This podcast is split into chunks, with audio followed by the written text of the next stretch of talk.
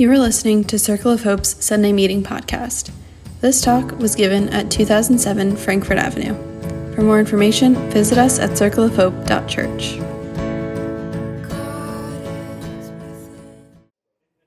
Let's start by reading some Bi- the Bible.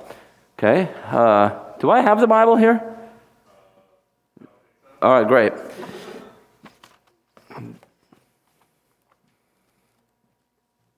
I'm going to turn to Mark 8. This is from the New Revised Standard Version.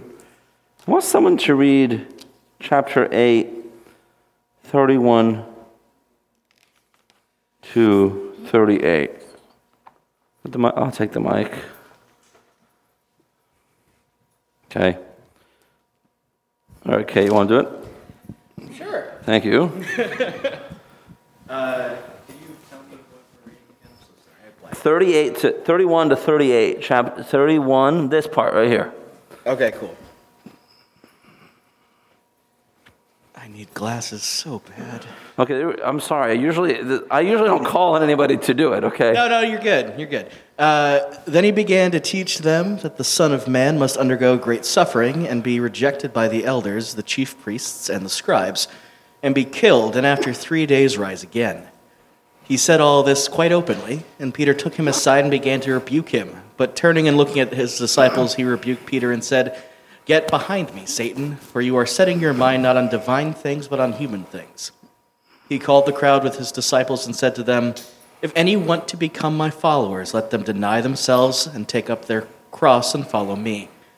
For those who want to save their life will lose it, and those who lose their life for my sake and for the sake of the gospel will save it.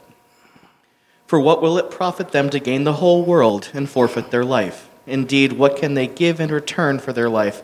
Those who are ashamed of me and of my words in this adulterous and sinful generation, of them the Son of Man will also be ashamed when he comes in the glory of his Father with the holy angels.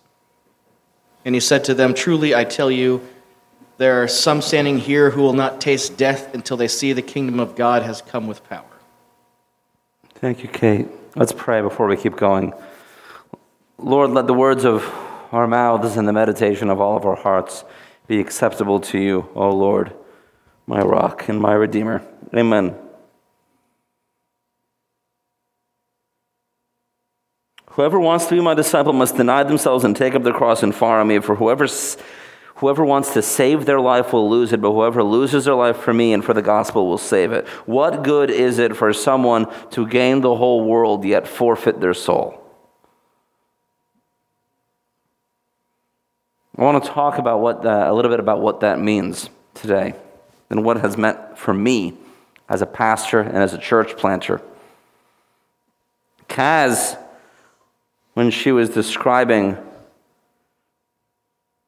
I mean, the way that I heard Kaz was like, this is how you hold more water, and this is how you hold more shells and more money. So that's just how I was thinking about it. Um,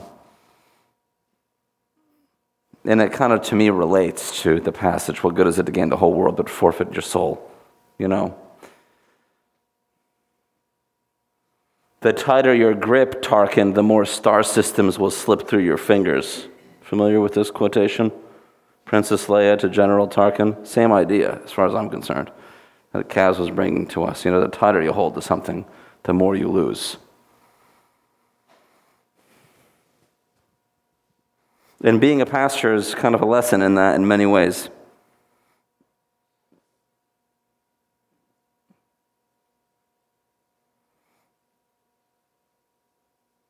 This is a little bit of a nostalgic meeting because we sang this a very old song.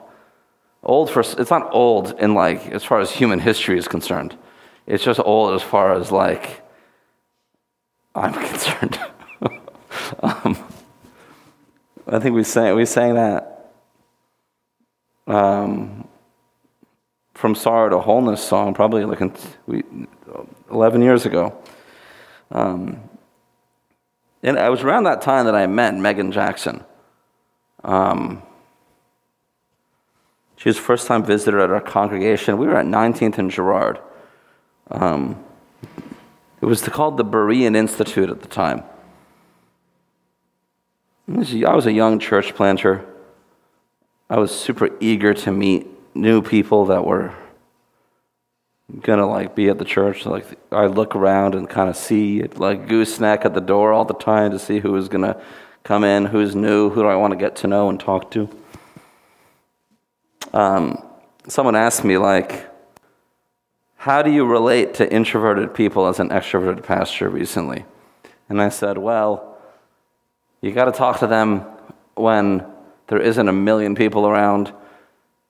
Like, from what I've learned, and I, I don't think this is true of every introvert, but like, they, they sometimes come late to something so they don't have to like have this intense moment of all these people where like informal kind of activities are happening and they sometimes leave early too. So, like, especially this happens at the Sunday meeting. People come late and leave early, you know, just to survive the meeting. Whereas with me, I'm surviving the meeting and I'm trying to end it so I can get and talk to everybody. Like, that's, that's always been how I thought. You know, it's a wonder why I talk so long, too. So, I don't know, there's contradictory ideas there. But, but Megan I, I wanted to introduce myself to her. I swear, and I don't know, I mean, I've told this story a lot of times. I think, like, right when it ended, you were out. And I was like, oh no. And I think you were going to the Broad Street line, if I remember. But maybe not. I don't know. I might be adding details. But, you know, the Bible's kind of like that too. You keep retelling the story and it changes. But she's leaving. And I have to, I run down the stairs. And like, and in my mind, I'm like, I don't understand why, first of all, someone wouldn't want to talk like when in my mid 20s. So like I don't think this could be inappropriate anyway. I think this is nice. This is hospitable. I'm trying to meet her. So I run up to her. And I accost her and like try to get her attention. Hello, I'm Jonny. How are you? How'd you hear about us? What's happening? You know. And she was connected to Kaz at the time, right? So, but Kaz wasn't part of our congregation. She was a mission year person. And I was so, I mean, I'm glad. I don't know. Maybe I've ran down people and they haven't come back. I think that's probably what happened to some or many of them. But she kept connecting after that. Um, and we've been partners in this work for a long time. I'm grateful for that. And I hope we'll be lifelong friends. Planting a church and forming a community definitely made a lasting and unforgettable impact on me, and Megan's part of that story. Here's another one. I met Andrew and Amy together, I think, at a Sunday meeting, okay? And I'm trying to piece this together. So, like, again, you'll have to f- verify these facts, Andrew. I'm not under oath, so not, there's no crime happening. But Andrew, I think, had just returned from a trip. And he had told me he was ready to join our new kind of church plant when he was back. There was a time where he left, and then when he came back, and it felt like a long time at the time, but I think it was just a little bit of time. Like I thought, I don't think he was going to make it back, but he did. And I was excited about that. And I saw he and Amy together at the meeting. Now, this is horrifying to say, and I'll just admit it to you now. I'm not proud of this. Um, but I thought they were connected to each other, you know? Two Asian people hanging out right next to each other, you gotta know each other, right? That's what I thought. Sounds a little bad now, right? But I, that's what I thought. So I assumed one of two things, of course. So I made the, the, the prejudicial assumption already. And then I thought, well, they're either dating or they're related because that, was the choice I had in my head. So, like, instead of keeping it here like a normal person, I asked them, Are you guys brother and sister, or are you dating? I had to clear up the confusion. or maybe they were cousins or something, you know? The problem was at the time, they weren't sure if they were dating or not. So I kind of forced a DTR, right? And the, you know what a DTR is? Evangelicals do this thing where like they try to determine the, I don't know if it's just evangelicals, but like they try to determine the relationship. Oh, good. And so I forced the DTR in the moment. I don't even know how they answered. Just so terrible that I would do this to them. Somehow they stayed. So that's pretty good. I don't know why, why I don't know why you could, but you did. And I'm grateful for them too. Andrew joined the church a little after. But Amy, and, and Amy did not right away. Um, maybe that was part of why. she remained suspicious of the church for a while. But I, I chased her around town. I had her number. I wanted to connect with her and have lunch and talk and about her life. She was in some sort of Bible study. Was trying to be her friend. And I wanted her to, hey, be a part of this thing with us. Do it with us. I'm excited. To, I, I want you to. And eventually she joined us, and then somehow she became an apprentice cell leader with me for a little time. And you know, Andrew and Amy too, dear friends of mine. And we've been they've been partnered with me in this work since the beginning. And I'm grateful for them too. The stories are meaningful to me because of the relationships that were born from them. And I'm really grateful for the chance to build those friendships and to honor and really honored to serve as a pastor as a result. And there are more stories and more connections that I made over the years, hopefully not as embarrassing as those, but and I'm grateful for that. You know, and I leave with so much fondness of that. And I'd like I, I will hold the stories and the people close to me.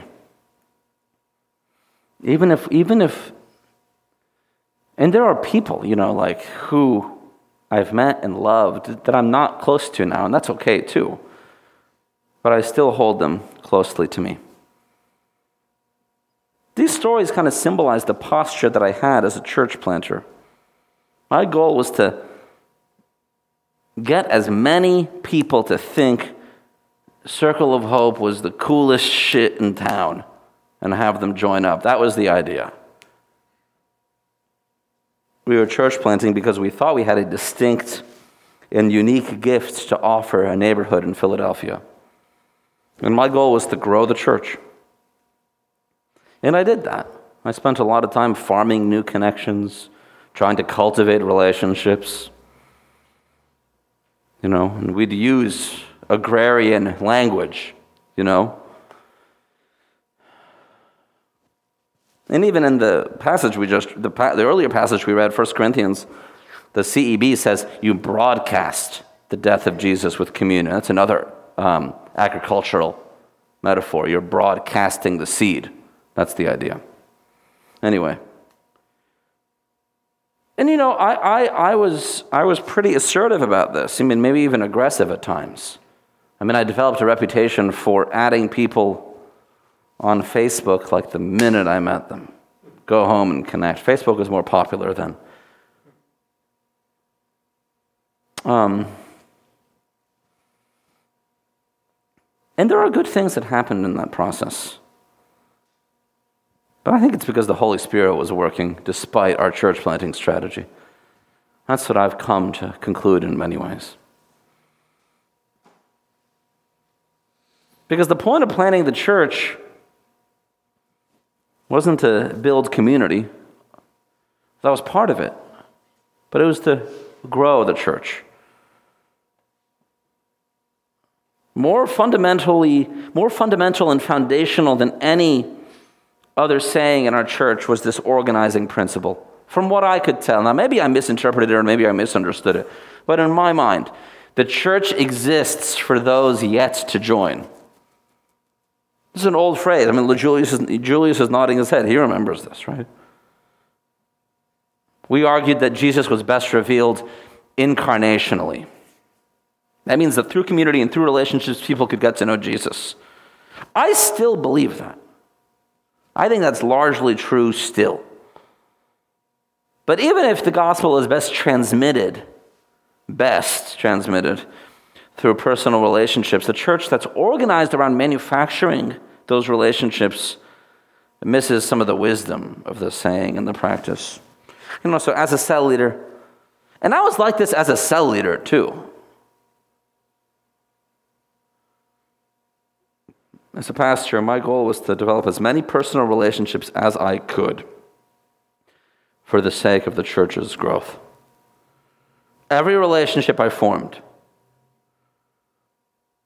was organized around helping others to join. And in fact, if relationships existed for other reasons, I saw them as less important or a waste of time. Every social gathering is an opportunity to invite someone new. I don't think that's a bad idea still. I really like to include new people. I like to introduce people and make connections. I, I, I still have that heart in me.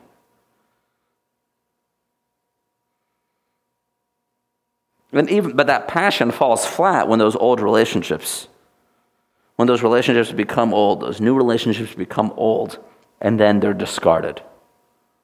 I think it's great to include someone new to your life, to the activity you're doing, to meet new people. I think that's good. And I still think it's a gift that I have, and I want to hold it. It, ma- it matters to me.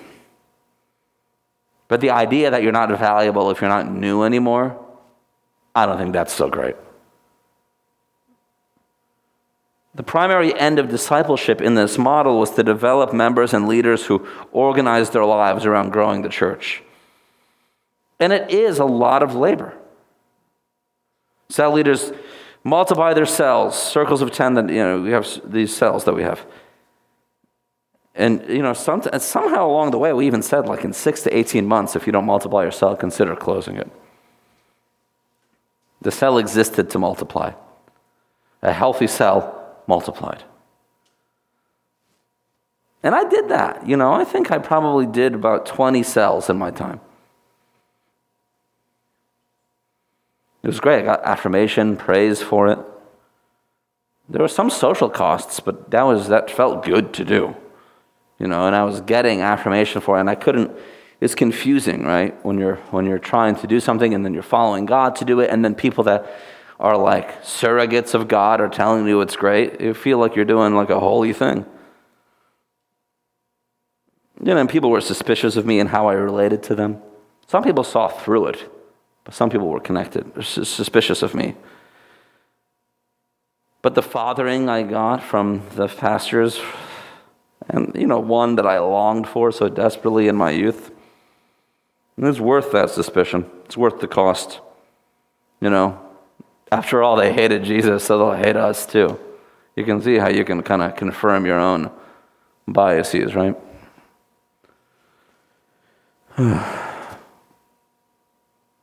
and those who were committed to growing the church by any means, we formed a tight bond. Was intense camaraderie that insulated us from criticism. We weren't necessarily mutually supportive, but it's kind of competitive in ways that siblings might be, trying to get their parents' approval. And, you know, numbers, names, expanding lists became more important than the relationships. The idea that relationships were how people were joining the church took a back seat to more efficient ways of getting the church's name out there. Lost in all of this often was the point of the gospel, the message of the gospel, the good news itself. The goal was to get people to the meeting. As much as we said, the church isn't a meeting.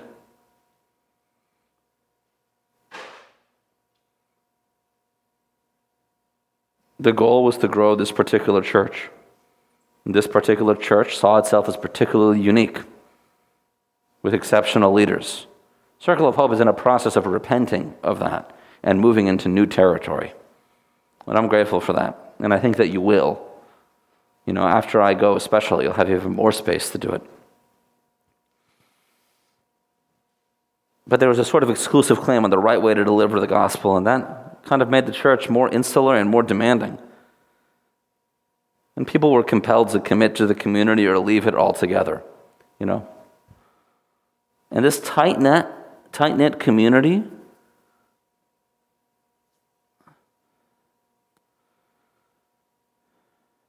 Garnered the church criticism as, a, as non cooperative sometimes with other groups and sometimes combative.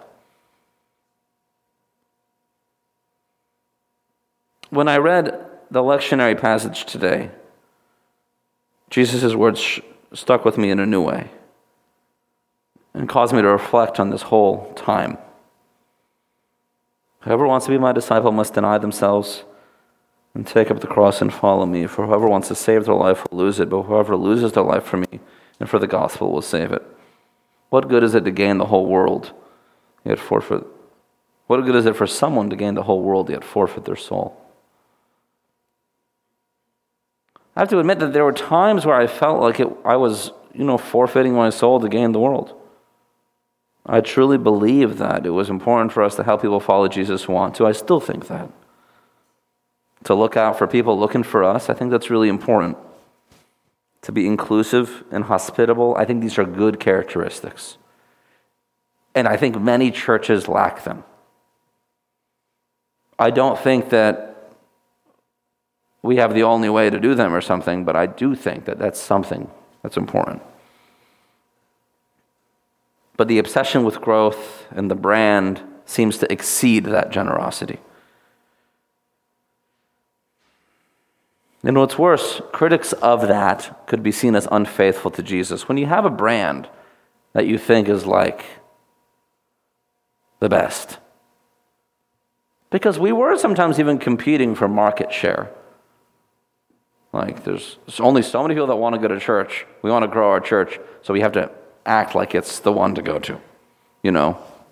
It's one thing to be like, we're on a collective mission with these other communities to, let's say, feed people food.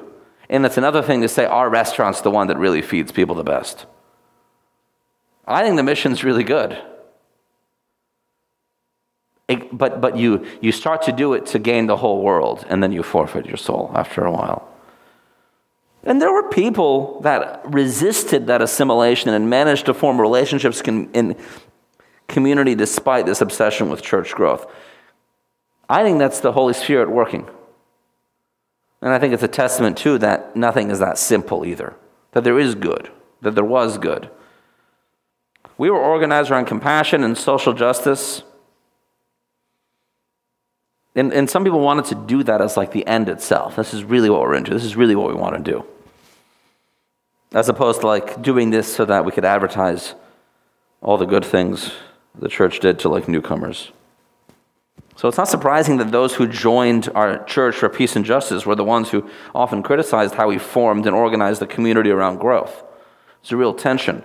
And for what it's worth, that is a, his, a historical tension in the church, especially in the evangelical church. Evangelicals that are pursuing racial justice, racial reconciliation, and those who want to grow, they were often pit against one another. It is a historic conflict, not just the church growth movement that came out of Fuller in the 70s was a hostile towards racial reconciliation movements that also came out of that time. The, the, the, um, I used to think that that hostility was not, it didn't need to be that way, that you could hold both together. And I've come to think that there are church growth and church planting movements that are too rooted in white supremacy that, that, that to hold them both together is not possible.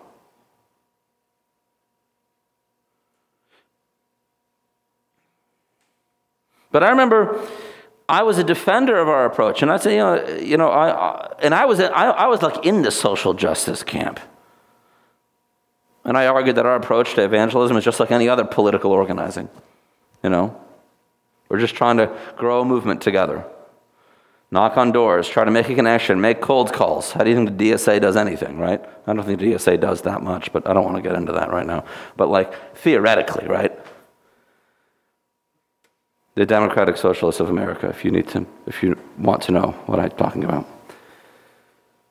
But as I observed and listened to others on the topic, I realized that there was that that, that was not a defense of church growth.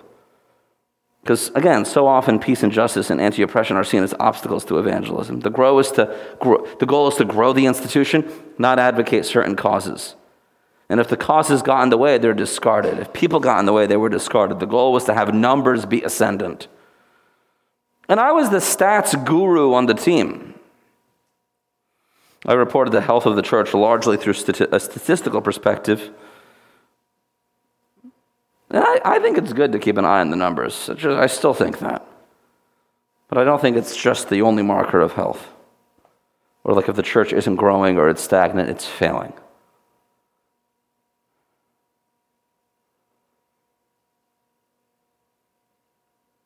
Growth of Christianity wasn't even the overall goal, growth of uh, this specific church was. And these priorities lend themselves to a lack, lack of institutional change. You cannot criticize the thing you're trying to advertise. You can't reform the thing that you want to grow. Those are, those are contradictory ideas. It, so there is a natural resistance to reformation for a church that wants to grow. And sometimes a natural resistance for the pastor to be held accountable. Because there's two ideas. I mean, and I, I, the, the brand, the community is what we're advertising. I don't think we really ever pulled this off, but sometimes the pastor is who you're advertising. You know, like the big megachurch people. I want to go to this person's church. Church growth can lend itself then to white Christian exceptionalism and supremacy because it elevates our faith and our churches as better and more important than the rest. And I think growth could be a part of a healthy institution, but an obsession with it can lead to counterproductive results. Rather than trying to convince every one of our friends to join the church, I think Christians should hospitably offer themselves in an inclusive and welcoming environment. Inclusive, especially of racial and sexual minorities. We are inclusive because Jesus included us. Not just to grow the church. You know, I'm moved to, go- to be a gospel of the, min a minister of the gospel in a way that makes us all more like God. I want us all to move towards being like God, being like ourselves. And I think that's what it means then to deny our worldly ambition and carry our cross. When I hear that, as someone who is very goal oriented and very success oriented, that's, that's, that's what God is talking to me about. What good is it to gain the whole world but forfeit your soul? The gospel is good news. It's good news for the oppressed. It frees us, it liberates us. And churches should then benefit the communities they're in, whether or not those communities even worship with them. We want to help and bless people to rest in the grace and the love of God, be a refuge for the weary. We want to be available for when people need us. Self sacrificial, denying ourselves, taking up our cross. And if we receive persecution, it should be for delivering that message. Not for uh, coercing people to attend the church for the sake of, the, of vain or worldly goals. Let's say a prayer and then do some talk back, shall we? Lord, be with us. May, may we continue to deny ourselves and follow you. Show us how to include and love, but do so in a way that is humble, that serves you. Amen. Thanks for listening to Circle of Hope's Sunday Meeting podcast. If you want to talk about it or get connected, visit circleofhope.church. You can also find us on Instagram or Facebook at Circle of Hope Net.